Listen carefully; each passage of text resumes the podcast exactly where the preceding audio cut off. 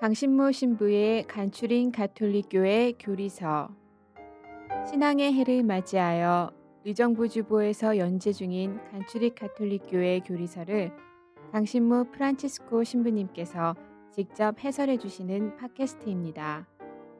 방대한 분량과 어려운 내용을 담고 있는 가톨릭교회 교리서를 간단하고 명료하게 설명해 주십니다. 또한 지면에서 다루지 못한 내용을 추가하여 더욱 깊고 풍부하게 이해를 도와주십니다. 이 팟캐스트는 안드로이드 어플 팟빵과 애플 팟캐스트에서 들으실 수 있습니다. 의정부교구 홈페이지 u가톨릭.or.kr로 접속하시면 강의 자료 문서 파일도 다운받아 보실 수 있습니다.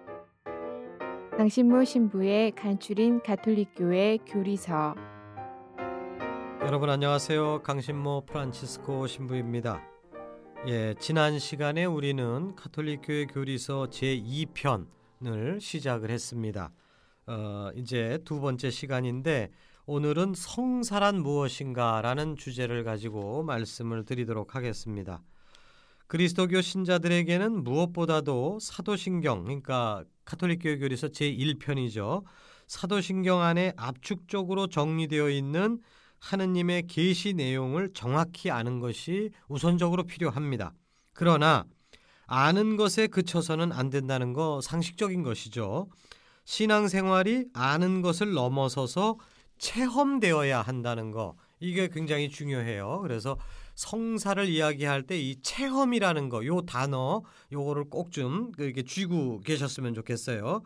신앙 내용이 전례를 통해서 계속해서 체험되어야 한다 하는 것을 지난 시간에 이미 말씀드린 바 있습니다. 전례는 지난 시간에 말씀드렸듯이 교회의 공적인 예배입니다. 전례는 칠성사, 준성사, 그리고 성무일도, 각종 신심 전례 행사, 그리고 개인들이 하는 개인적인 기도 생활, 이 모든 것을 포함하는 것입니다. 그런데 이러한 전례들 가운데서 가장 중요한 것은 어, 칠성사라고 볼 수 있죠. 그래서 다음 시간부터 이제 칠성사를 하나하나 이제 어, 살펴보도록 하겠는데 그러기 앞서서 이제 그 칠성사 전체를 이해할 수 있는 키워드로서 성사가 도대체 뭐냐, 성사의 본질이 뭐냐 하는 것을 이번 시간에 다루도록 하겠습니다. 어, 성사를 우리가 이해하고자 할 때 먼저 우리들의 인간적인 그 삶을 그 인생 여정 전체를 한번 먼저 생각해 봤으면 좋겠어요. 사람은 태어나서 성장하고 죽기까지 어, 인생 안에서 중요한 계기들을 겪게 됩니다. 어, 맨날 똑같은 날이 아니죠. 중간에 어떤 그 아주 그 어, 계기가 있어요. 태어나는 날, 그, 그러니까 우리가 생일을 굉장히 축하하는 거 아니겠습니까? 태어나는 거 중요하고 그래서 이 태어나서 이제 어린이로 그 부모의 돌봄을 받게 되고 또 이제 일곱 살 때 이제 학교 들어가죠. 이것도 굉장히 중요한 계기예요. 그래서 학교 가서는 이제 선생님들로부터 이제 교육을 받게 되고 또 이제 어, 나이 30 정도 돼 갖고서는 이 성인이 돼서 결혼을 하는 거. 이 결혼 기념일 도 중요하죠. 어, 그래서 이제 가정 생활을 이제 하는 겁니다. 그리고 또 그 그렇게 이제 그 중요한 계기들 안에서 우리가 또 종종 잘못을 저, 저지르게 돼요. 그래서 이 그 잘못을 저지르고 또 거기에 대한 용서를 받기도 하고 또 질병에 걸리고 치유를 받기도 하고 언제 어떤 큰 수술을 받았다. 이런 것도 나에게 있어서 굉장히 중요한 계기가 되고 또 내가 어떤 큰 잘못을 저질렀다. 이것도 굉장히 나한테 있어서 중요한 계기가 됩니다. 인생을 잘 산다는 게 도대체 뭘까? 어, 뭐 열심히 살아야 된다. 뭐 정답이겠죠. 그러나 어떻게 70년, 80년 곱하기 365일을 매일같이 열심히 삽니까? 죽었다 깨나도 난 그렇게 못 살겠어요. 어, 학생이 학교를 좀 빠져도 돼요. 중요한 건 출석 부를 때만 있으면 됩니다. 그것처럼 우리가 인생을 잘 산다는 것은 물론 처음부터 끝까지 잘 살면 좋겠지만 우리의 그 중요 인생의 고비고비 계기 계기에서 우리가 그것을 잘 넘어가는 거 어, 그렇게 되면은 이 인생이 전체적으로 잘 산다라고 볼 수가 있는 것입니다. 중간에 조금 어, 게을름을 피고 뭐 어, 잘못을 하고 해도 그, 그 중요 고비를 잘 소화해내면은 나머지 부족한 거는 다 그냥 넘어가는 거예요. 반대로 일상적으로는 잘 사는 것 같았는데 중요 고비에서 엉뚱한 그 결정을 한다든가 뭐 이래 버리면 이게 꼬이죠 인생이. 그것처럼 이 모든 인생의 과정 안에서 어떤 중요 계기들을 만나게 되는데 이 중요 계기들마다 우리는 다른 사람들과 관계를 맺으면서 다른 사람들의 도움을 받게 되고 어 그러면서 우리가 이 계기들을 아주 잘 넘어갈 수 있게끔 그 도움을 받는다는 것이죠. 한 사람이 신앙인으로 태어나서 신앙인으로 죽는다고 하는 신앙인의 일생 과정도 마찬가지라고 저는 생각을 합니다. 세례 성사를 통해서 신앙의 삶을 시작하게 되고 견진 성사로서 성인식을 그 하는 것이나 마찬가지고요. 성체 성사로서 어, 영적 성장 양식을 받고 성장하며 죄와 질병의 순간에는 고해 성사와 병자 성사로 힘을 얻게 됩니다. 그러니까 이러한 그 신앙생활의 중요 고비 계기 요때 이제 칠성사가 딱딱딱 적재적소에 이렇게 투입이 된다고 생각을 하면 되겠죠. 그러니까 어, 또 이제 거기다가 이제 성품 성사 사제로서 어떤 확 변화되는 계기도 있고 또 혼인 성사 이거 굉장히 중요한 계기잖아요. 이럴 때도 교회 공동체 안에서 우리가 성사로서 이제 축복 축복을 받게 되고 그러니까 요렇게 인, 그 신앙생활의 중요 고비에 에, 칠성사가 이렇게 적재적소에 우리에게 도움을 주고 있다는 것이죠. 그러니까 한마디로 말해서 그 우리는 주님께서 여러분과 함께 우리가 미사 때마다 듣게 되는 말이죠. 그런데 이 너무 자주 듣기 때문에 이 얘기가 좀 그 식상해 버릴 수 있어요. 그리고 도대체 언제 주님께서 나와 함께 있다는 얘기냐 이러한 원망 섞인 반응을 보일 경우도 많습니다. 어, 뭐 만져줘야 되는 거죠. 어, 하느님께서 나와 함께 계시다는 게 어떻게 우리는 우리와 함께 계시는 이 하느님을 체험할 수 있겠는가? 바로 우리의 인생살이 신앙 여정 안에서 그 뭐 처음부터 끝까지 하느님께서 다양한 방식으로 끊임없이 함께 하고 계시겠지만 가장 확실하게는 칠성사를 통해서 우리에게 체험되는 방식으로 하느님께서 우리와 함께 계시다는 거. 어, 다시 말해서 칠성사를 통해서 우리는 주님의 현존을 느끼게 되는 것이고 우리에게 있어서의 중요 고비들을 잘 그 넘어갈 수 있는 힘을 얻게 된다는 것입니다. 어, 그러므로 칠성사가 무엇보다도 중요하다라고 하는 것이 어, 충분히 설명이 되었다고 봐요. 자, 아까 이제 그 체험이라는 거, 어, 성 칠성사라는 것은 바로 하느님을 체험할 수 있게끔 우리의 중요 고비에서 하느님을 체험할 수 있게끔 해주는 도구다라는 것으로 어, 결론을 내렸는데 이 성사 안에서 하느님을 체험하는 요 방식은 우리가 어, 술을 한 잔 먹으면은 어, 이게 뭐가 이렇게 뭐 어, 반응이 오잖아요. 어, 체험이 되는 거죠. 알코올이 체험이 되는 그러한 화학적이고 즉각적인 그런 체험은 분명히 아닙니다. 체험은 체험이돼 밥 먹으면 배부르고 술 먹으면 술 취하고 하는 그런 식의 체험은 아니고 어, 조금 다른 그 어, 레벨이 다른 체험이에요. 그래서 이 성사를 통해서 우리가 하느님을 체험하는 것 요것을 이제 두 번째 중요한 키워드를 말씀을 드리겠어요.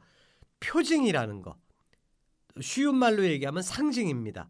이 표징을 통해서 하느님을 체험하는 거다. 성사는. 그래서 성사는 곧 표징이다. 이렇게 얘기를 해도 됩니다. 하나의 예를 들어보겠어요. 부인이 남편에게 어느 날 불만을 토로합니다. 당신은 나를 전혀 사랑하지 않는 것 같아요. 집에 와서 별다른 대화도 하지 않고 사랑한다고 말해주는 적도 없고 우리 결혼 기념일도 챙겨주지 않고 점점점 거기에 대해서 남편이 말했습니다. 내가 원래 말수가 적은 사람인 건 몰라? 그리고 내 마음 몰라? 표현은 안 해도 나는 당신밖에 없어. 거기에 대해서 다시 부인이 말했습니다. 그렇게 생각하고 아니까 내가 그렇게 생각하고 참아보려고 믿어보려고 하지만 어떤 때는 정말 모르겠어요. 당신이 너무 표현을 안 하니까 당신의 마음을 알 수가 없어요.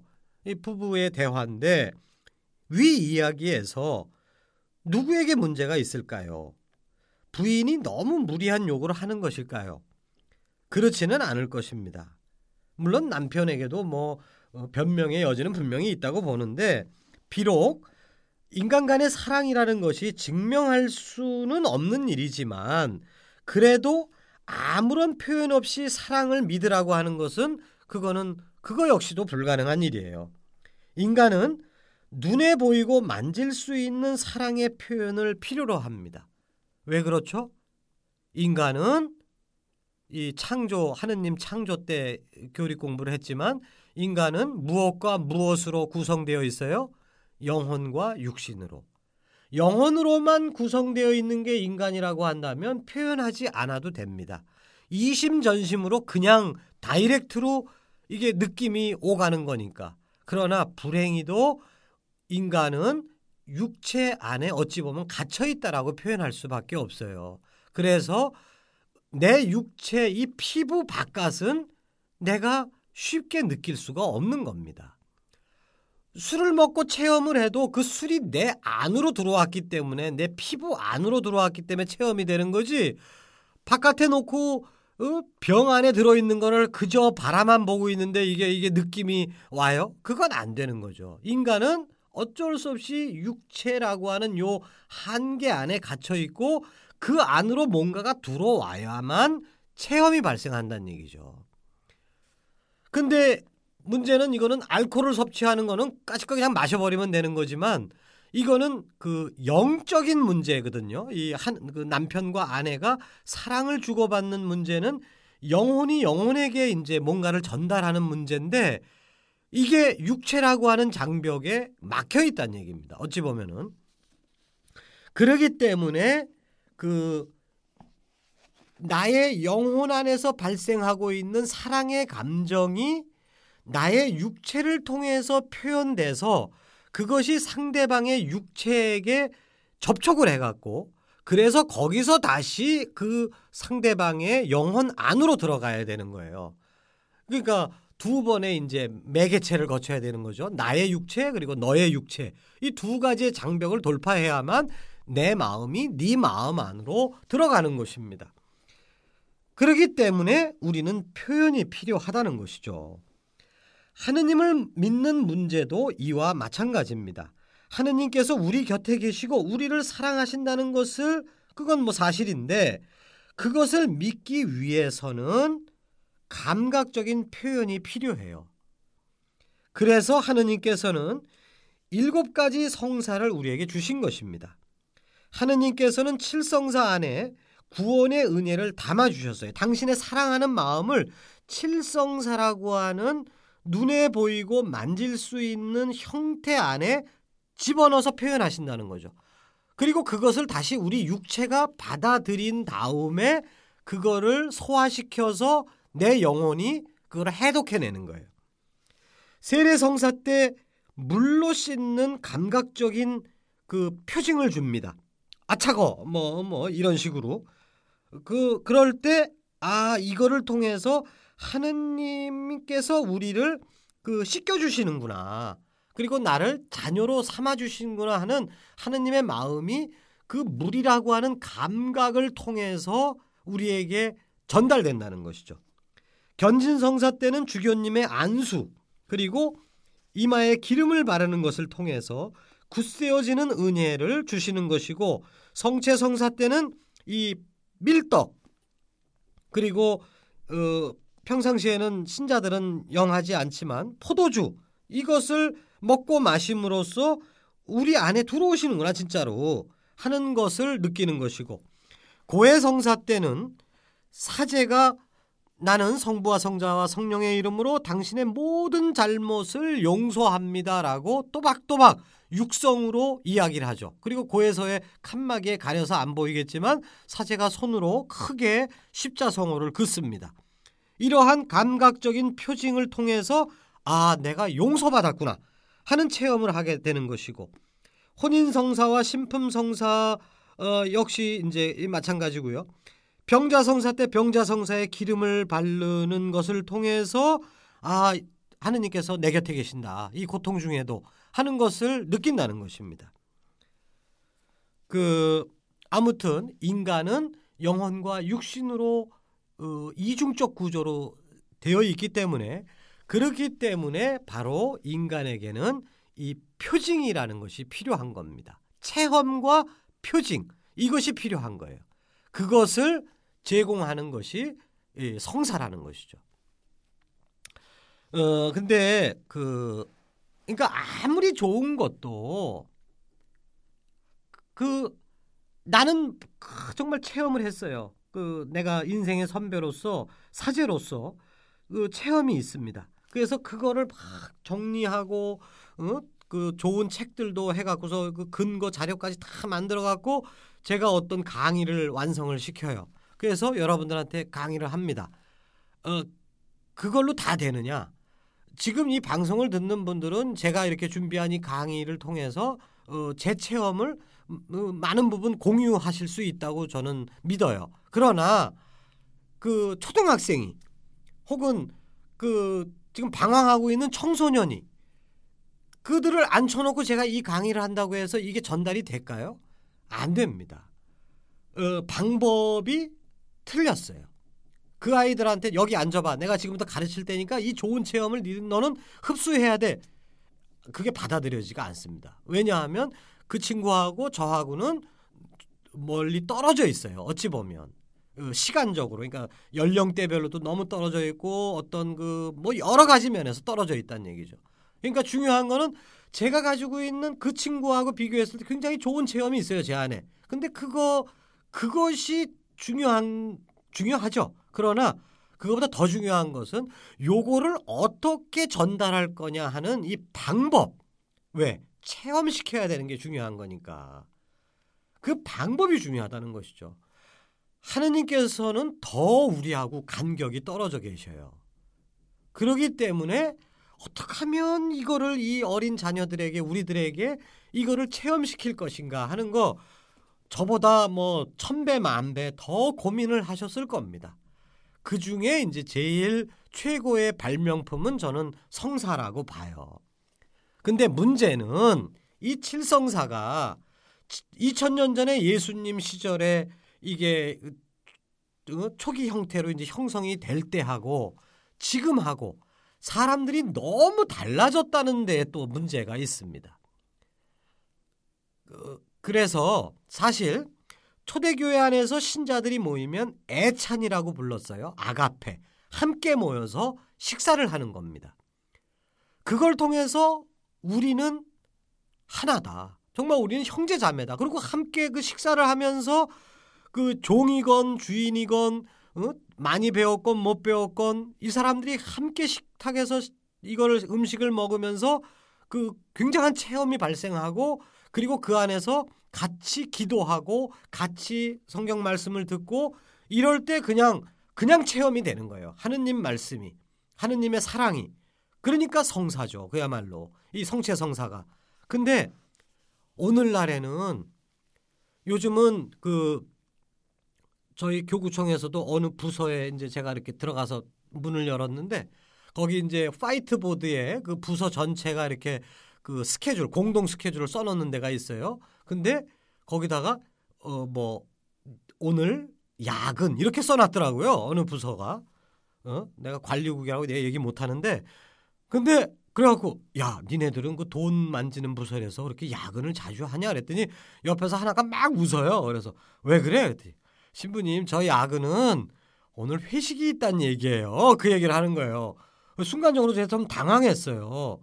회식 그러면은 함께 모여서 식사를 하고 그것도 어, 비교적 조금 어, 평상시보다는 조금 비싼 음식을 먹는 거 아니겠어요? 어, 그리고 술도 한 잔 하고 뭐 그러는 건데 어, 이거를 야근이라고 써놓는다는 게 벌써 직원하고 저하고만 해도 벌써 한 20년 나이 차이가 되니까 어, 젊은 사람들은 벌써 야근 회식을 의무적으로 가서 어, 있어야 되는 자리 뭐 이런 식으로 느껴지는 겁니다. 근데 저는 안 그랬지만 저보다 한또한 10년 전 선배들 같은 경우에는 야 어, 회식을 너무나도 기다렸다는 거예요. 그것도 그 굉장한 걸 먹는 것도 아닙니다. 중국집에서 짜, 탕수육 하나 놓고 여섯 명이 탕수육 하나 놓고 소주 한 병 먹고 그다음에 짜장면 하나씩 먹는 거. 그게 회식인데 그게 그렇게 기다려졌다는 거예요. 왜냐? 탕수육과 짜장면이 자기 돈 내고 못 사 먹는 시절이었기 때문에. 근데 요즘은 아유 그거 그냥 나 혼자 사 먹어도 되는데 너무 부유해졌죠. 그러니까 먹는 거를 함께 같이 먹는다는 거 그거 가지고 옛날에는 함께 먹기만 해도 기쁨이 그냥 넘쳐 흐를 수가 있었는데 오늘날엔 오히려 그게 야근처럼 느껴질 수 있는 상황이 돼버렸구나 이런 생각이 듭니다. 그러니까 예수님 당시에 함께 모여라, 함께 먹자라고 하면 그것 자체가 그냥 성사가 되는 거예요. 체험이 된다는 얘기죠. 그러나 오늘날에는 와서 먹자. 어유 저 바쁜데요. 뭐 이렇게 되고 게다가 뭐 우리 미사 때 뭐 제대로 먹이기나 합니까? 그 저기 무슨 뭐 풀딱지 같이 그 딱지 한 장 같은 거 주니까 그건 먹는 느낌도 안 들고 게다가 뭐 술은 뭐 신부들끼리만 먹고 뭐 이러니까 이 먹는다는 의미도 없고 그러니까 이게 느낌이 안 오는 거예요. 반면에 그 아버지 학교 교육을 제가 가봤는데 아버지 학교 교육을 갔더니 거기서 감동스러우면서도 굉장히 부담스러운 게 하나 있어요. 뭐냐 하면은 계속 이 허그 이게 포옹을 시킵니다. 그것도 남자들끼리. 어우, 난 정말 그 처음이에요. 남자끼리 포옹해 본 거는 여자랑 포옹해 본 거 있다는 뜻도 아닙니다. 어? 그 포옹한 게 처음이에요. 어 너무 이상한 거예요. 전 부모님하고도 포옹을 안 해봤는데 근데 그거를 막 시키는 거예요. 근데 요, 여기서 그 아빠들이 이게 그 감동을 팍팍 받습니다. 처음에는 굉장히 아 난 못해요 못해요 그러다가 나중에는 그 교육이 끝나고 나서 이제 무슨 임원 모임이다 무슨 모임에다 어, 1년이 지나고 2년이 지나서 만나봐도 이 사람들이 포옹을 한단 말이에요. 어 이게 다릅니다. 그러니까 아 하느님께서 당신을 사랑합니다 하는 것이 요즘은 뭘 먹어서가 아니라 끌어안아주는 그만큼 사람들이 요즘 외롭게 산다는 얘기죠. 만약에 2000년 전에 포옹을 가지고 성사를 그 포옹 그 성사의 재료를 성체 성사의 재료를 포옹으로 만들었다. 예수님 실패하셨을 겁니다. 왜냐하면 그 당시에는 사람들이 굶주리긴 했지만 외롭지는 않았거든요. 근데 오늘은 반대예요. 배불른데 외로워요. 그러니까 요즘 하느님이 너와 함께 계신다는 느낌은 사실은 먹는 것보다는 포옹이 더 빠른 거 아닌가? 뭐 그렇다고 해서 우리가 주일마다 성체성사 미사한다고 모여갖고 어? 그 예식은 안 하고 맨날 포옹만 하자 이런 뜻은 아니지만 아무튼 성사라고 하는 것은 하느님의 마음이 감각적으로 이렇게 전달이 되는 이 표징이 되어야 되는데 이게 너무 그 틀에 박힌 형식적인 걸로만 묶여버리면 2000년 전에 그렇게 생생하게 발생했던 그 체험이 그 충분히 발현이 되지 않는다는 것이죠. 그래서 뭐 중성사가 됐건 무슨 피정이 됐건 뭐 여러 가지를 통해서 이 성사가 칠성사가 사실은 보충이 될 필요가 있다고 전 봐요. 물론 칠성사는 고정되어 있는 거니까 그거는 고스란히 가되 그러나 칠성사만 하면 다 됐다. 이거는 아니라는 거죠. 어떤 식으로든 간에 교회가 신자들에게 신자들 상호 간에 어떻게 하면 내가 느낀 이 하느님 체험을 전달할 방법을 찾아낼 것인가?